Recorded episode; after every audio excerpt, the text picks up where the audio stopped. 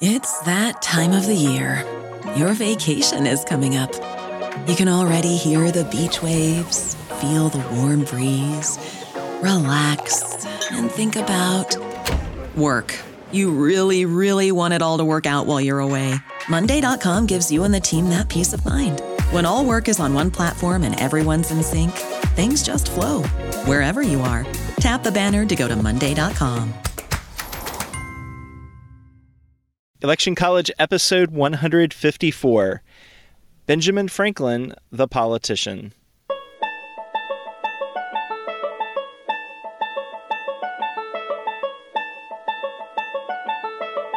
Let's throw a political party. Face it, the political scene sucks, but did it always? It's time for Election College, and class is in session. Now, your hosts, Jason Goff and Ben Smith.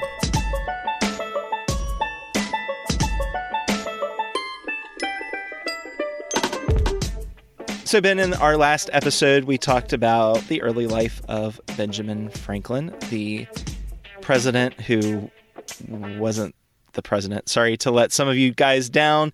Spoiler alert Ben Franklin was not the president of the United States.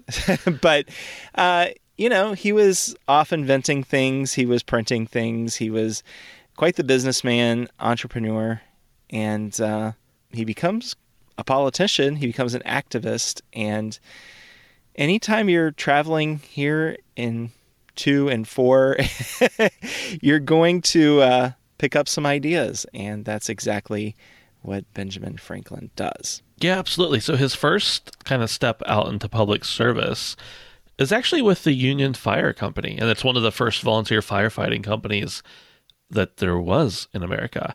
And that was back in 1736. And then in that same year, he prints up a new currency for New Jersey. He's got all these anti counterfeiting techniques that he's come up with. And he's like, well, New Jersey seems like a good place to test this out. I think I'll do that. So he's really a, an advocate for paper money throughout his whole life. And, you know, this is kind of contrary to many people who were not, who were more in uh, support of gold as money, not just paper that's backed by gold, but actually people, you know, gold coins and stuff like that. So uh, he's really a, a big advocate for paper money. And then he goes on to get involved in education because he really believed that that was important. He himself had not had much of a formal education. In 1749, he prints a pamphlet that he actually wrote. It's called Proposals Relating to the Education of Youth in Pennsylvania. And he was appointed president of the academy that he helped found in uh, Philadelphia, which eventually becomes Pennsylvania University. But uh, yeah, we'll get into that later. He um, is appointed the president of the academy in 1749, and the school opens up in 1751. Then he goes on to do all kinds of stuff in the political realm. He is elected as a councilman in 1748 for the city of Philadelphia, becomes a justice of the peace, and was elected to the Pennsylvania Assembly in 1751. In 1753, he gets appointed as the Deputy Postmaster General of British North America. That's kind of like a pretty stinking big deal. Uh, it's the whole colony, or colonies, I guess you could say. And he's really in charge of a lot of the reforms that happened during that time period and that have still kind of felt consequences today uh, with the mail being sent out every week. So, hey, thanks Ben Franklin for our our current mail system. It's it is a lot. Uh, there is a lot of it that is directly related to what he did. In 1751, Ben Franklin and Dr. Thomas Bond got together and took a charter from the Pennsylvania legislature and established the Pennsylvania Hospital. And believe it or not, that's the very first hospital in the new country, the United States of America, or what will later become the U.S. And he, again, gets more and more involved with this whole deal of morality. Uh, he publishes a textbook of moral philosophy uh, from Dr. Samuel Johnson. And uh, of course, it's going to have a Latin name, right? Called the Elementa Philosophica. and it's um, a, a book that's going to be taught in new colleges to replace courses in denominational divinity. So this is kind of a. I guess the best way to put it is more of a moralism just because rather than it being based out of uh, the Bible. And uh, that was something that we hadn't seen yet happen, uh, at least stateside or colony side, as it were.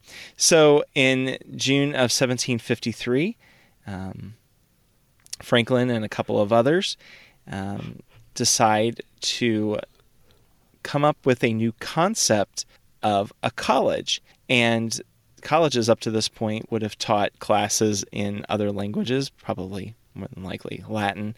But the classes in this model would be taught in English, and subject matters would be taught by professors who were specialists in a particular subject. And um, there was no religious test for admission to these colleges or this concept, and uh, several schools came out of this.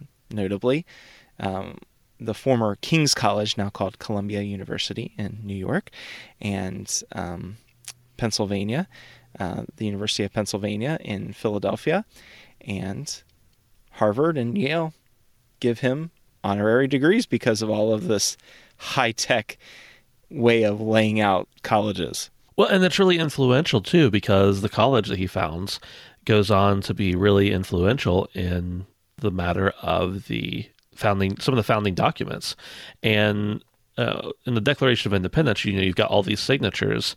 Over one third of the men who had attended college who signed the Declaration were affiliated with the college that Ben Franklin helped found. So that's, I think that stands to say he he did a little bit of something for something. Uh, yeah. In 1754, Ben Franklin is like, you know what? I'm going to go up to Albany, to the Albany Congress, here with uh, a delegation from Pennsylvania, and uh, have a little rendezvous. And the Board of Trade in England had, had actually requested that this meeting be had, and they wanted to improve relations between the French and the Indians and of course there's a there's a plan that's put in place and it doesn't get adopted but uh, this goes forward to help um, some some of the parts of that document that they had proposed found their way into the articles of found their way into the articles of confederation and then eventually into the constitution. So it still played its part. Yeah. And in 1756 franklin organizes the pennsylvania militia. And uh, yeah, he's recruiting soldiers to go into battle against the Native Americans who were trying to rise up against the colonies. And uh, get this, Ben, Franklin was elected as a colonel of the Associated Regiment, but he's like, no, no thanks. I think I'll go back to London and study something or do something. So, from the mid 1750s to the mid 1770s, Ben Franklin is in London a lot. And of course, he does go there on a political mission, but, uh, you know, he starts doing some experiments and meeting people and, you know, just kind of frolicking all over the place, I guess you could say. uh, ben Franklin also becomes the Speaker of the Pennsylvania House in May of 1764. And. it's funny because Ben Franklin, like, usually he got stuff pretty right, but at one point he was like, you know what? Let's get rid of this government that we're doing over here in America. Let's just have a royal government. We all know we want to. And they were like, no, we kind of, we're kind of leaning away from that pretty hard here. And maybe in like 10 or 15 years, we're probably going to go to war over that. So let's just not. Yeah, so he's defeated in October 1764 for the assembly elections, and uh, yeah, he gets sent over to England again, and he is trying to end this struggle that's happening with the Penn family um, regarding the proprietorship over the colony. He is in London and he's opposing the Stamp Act of 1765. Hopefully, you, remember what that is from past episodes. And it passes anyway. He's not able to get it stopped. And Pennsylvania people are like, hey, um, why did you support this? We're going to burn down your house. and and uh, he was able to then, you know, kind of harness some of that energy into getting it repealed. Yeah, so with all of this going back and forth between London and Philadelphia, he really becomes the leading person who's going to speak up for American interests in England. And he writes some essays about how the colonies need representation and so on. And, well, Georgia, New Jersey, and Massachusetts, they're all like, hey, will you be our agent to the crown? Franklin's like, okay, I'm here in London anyway, might as well, right?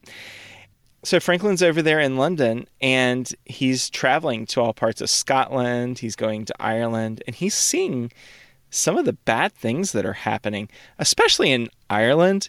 I mean, he is seeing how the British treat the Irish, and he's like, this could happen to the colonies. This is not cool. So he ends up going hard after having the colonies have more representation.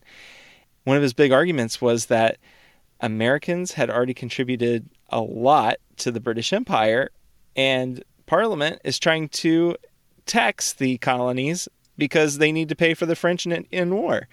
And uh, Franklin says that, um, hey, England, what you're doing is wrong. I'm going to say you need to be deposed. so in 1773, Franklin publishes a couple of satirical essays, which we know that he's really good at. And one of them is called, quote, Rules by which a great empire may be reduced to a small one. so um, we know from this point forward, Franklin is a patriot. So Ben Franklin gets back to Philadelphia. He goes back on uh, May 5th, 1775. He's done a couple trips over to Great Britain and he gets back and he's like, oh, holy crap.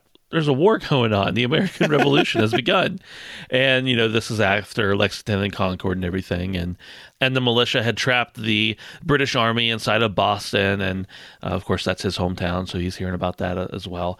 And the Pennsylvania Assembly is like, um, Hey, Ben Franklin, could you go to the Second Continental Congress? We know you just got back from uh, from England and all that, but we we kind of want you to go a lot. So of course he goes and he's like, I'm just gonna chill here in the back row. Hopefully nobody will see me. I'll just do what I need to do.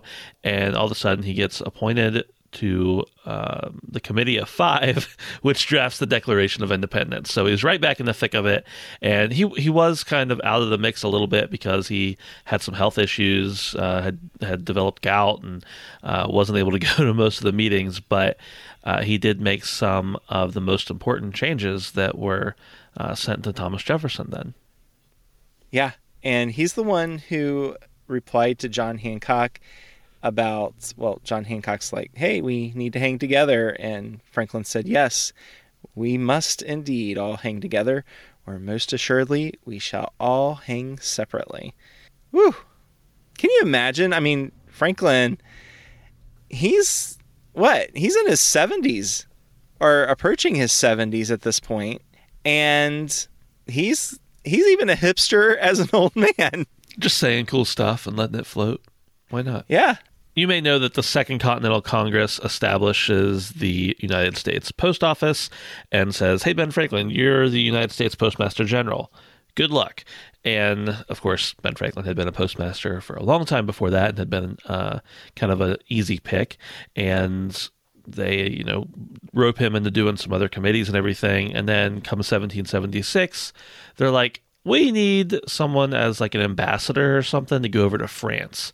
So of course he goes over to France and well, there's a lot of stuff he's doing over there. He's active as a Freemason. Uh, he's uh, advocating for religious tolerance. Uh, he's going to other countries in America's name, such as Sweden and uh, I think Germany at one point as well. And he's just having kind of a whirlwind of a time here in his old age, and he, he takes his, his grandson with him, William Temple Franklin, and he even helps negotiate the Treaty of Paris in 1783. um, before he comes back home in 1785. Yeah, and meanwhile, all of this is going on.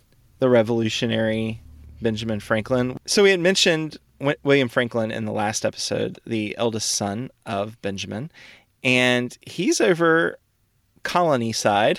he's in North America. He is staying loyal to the crown through all of this. He was the royal governor of New Jersey, and he gets deposed because of the revolution, of course. And he and his father really never reconcile over this. So the father is the radical and the son is the loyalist. So all of that's going on. I can't imagine what that would have been like. And you know what else I can't imagine is Ben Franklin in France. Uh, there's this um, carving of Franklin with this crazy fur hat on, and uh, he really charmed the French with some of his fancy hats while over there. It's kind of the opposite because you know nowadays we look at Paris and we're like, "Ooh, they got all the fashions and all that stuff." Well, back then the French thought, "Hey, the New World people, they're kind of cool," and um, they were just taken with Franklin. We got to steal it back. That's what happened. France stole all our our looks. Yeah. Thanks a lot, Ben Franklin. So in 1785, when Ben Franklin comes back home, he's like the eagle. He's like the bald eagle of America, which is kind of funny because he actually didn't uh, root for the bald eagle to be the American symbol. But anyway, he's like freedom incarnate, I guess you could say. Uh, and he's, of course, he's a delegate to the Philadelphia Convention. Uh, he is the only founding father who signed all four of the major documents. And of course, that includes the Declaration of Independence, the Treaty of Alliance with France, the Treaty of Paris, and the U.S. Constitution. And then in 1785, there's this special ballot that's taken and he is unanimously elected the sixth president of the Supreme Executive Council of Pennsylvania. And of course, this is really just the office of governor, but he becomes the president of Pennsylvania. So I guess Jason, we're wrong. He was a president, but not not a president. Yeah. Yeah. I mean, if you want to be a jerk and somebody comes up to you and says Ben Franklin was never president, and then you could, you could be the not so nice person who says he was president of Pennsylvania, you know, and then everybody will look at you like you're an idiot. Yeah. But yeah, he was.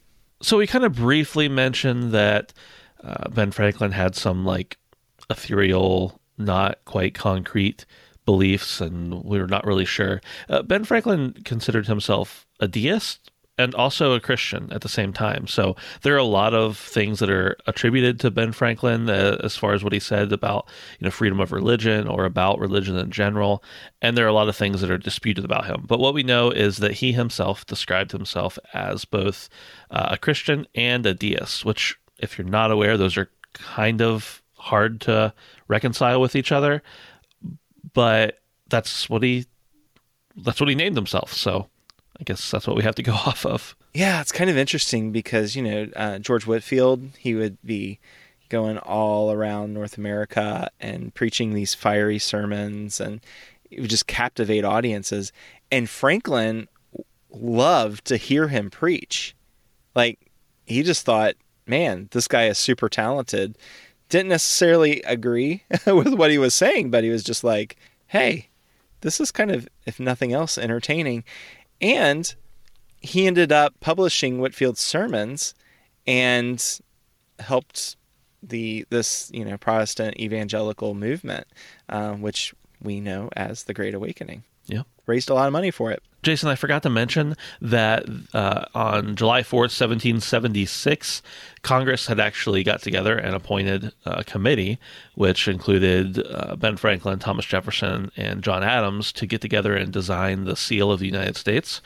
And Ben Franklin, which they didn't end up using his idea, his motto on the Great Seal was "Rebellion to tyrants is obedience to God," and he puts this scene on it from the Bible with Moses and the Israelites and the pillar of fire, and George III, the, the king, is Pharaoh on it, and it's like Oh, it's like uh, we're gonna get away from you no matter what, you evil pharaoh.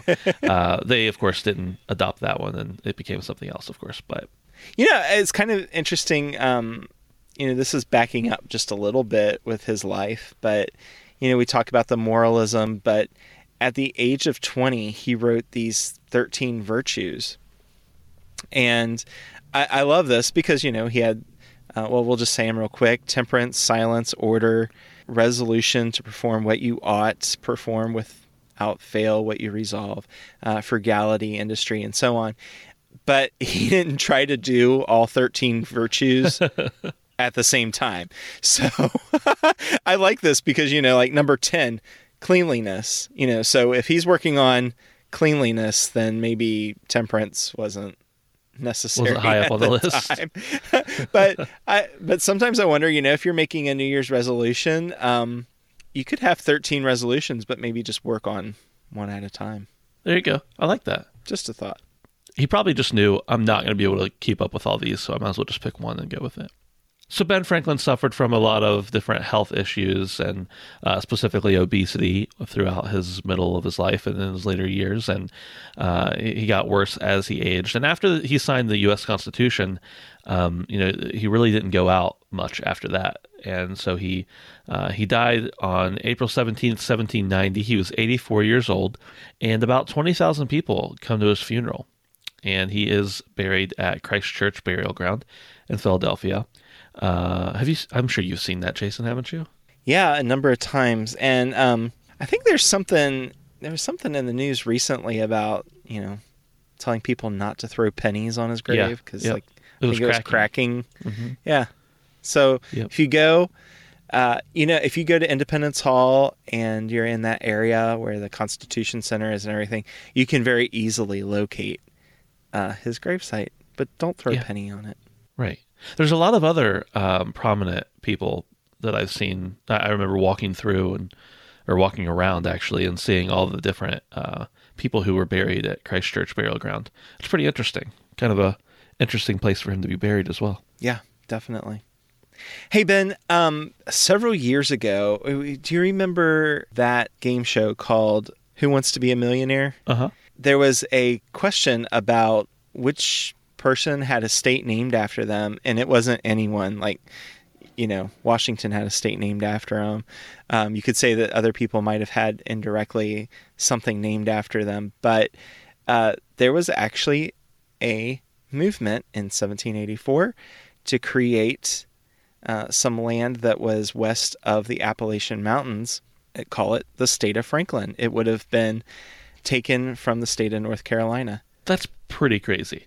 It's kind of cool too. It's kind of a cool piece of history to say I live in a state that is not a state. Was never a state, but it's a state. Yeah. So if you are in East Tennessee, and uh, there's eight counties, and um, you know some of those towns that we would know as Greeneville and Jonesborough, you're actually in a territory that a group of people wanted to get together and secede from North Carolina and call it Franklin. They they also wanted to call it the state of Franklin, and that's like F R A N K L A N D, which is awesome. But uh, So there you have it, Ben Franklin, quite the influential guy, and of course there are about a billion things about him we didn't say. Uh, you know, you'll see him on your money, you see him on uh, postage, you see him everywhere. if you go to Philadelphia, especially, you'll see him everywhere. Uh, really influential guy. He was not a president of the United States, but he was very, very influential in our country's founding, and therefore we wanted to give him uh, a couple episodes to talk about him. yeah.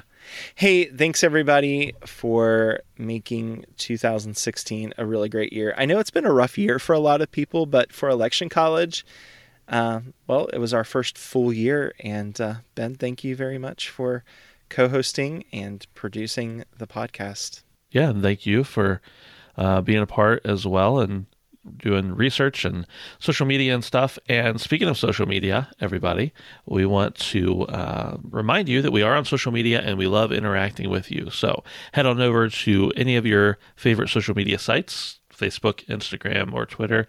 Look up Election College, and we'll be there to with our our bright, smiling faces to greet you. Yeah, and don't forget if you want to give us an awesome New Year's gift, that would be to head over to iTunes. Just go to electioncollege.com slash review and you can leave a review. It helps the podcast grow on the charts.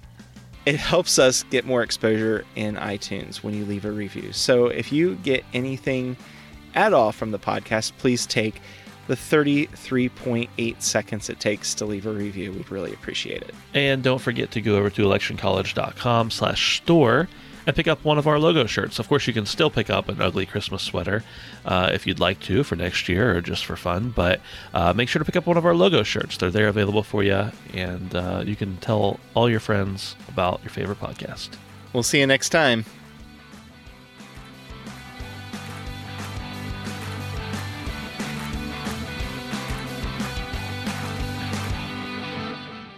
Have you made the switch to Knix? Millions of women have made the switch to the revolutionary period underwear from Knix. That's K N I X. Period panties from Knix are like no other, making them the number one leak proof underwear brand in North America. They're comfy, stylish, and absorbent, perfect for period protection from your lightest to your heaviest days. They look, feel, and machine wash just like regular underwear, but feature incognito protection that has you covered. You can shop sizes from extra small to 4XL. Choose from all kinds of colors, prints, and different styles, from bikinis to boy shorts, thongs to high rise. You've got to try Knix. See why millions are ditching disposable, wasteful period products and have switched to Knix. Go to knix.com and get 15% off with promo code TRY15. That's Knix.com, promo code TRY15 for 15% off life changing period underwear. That's knix.com.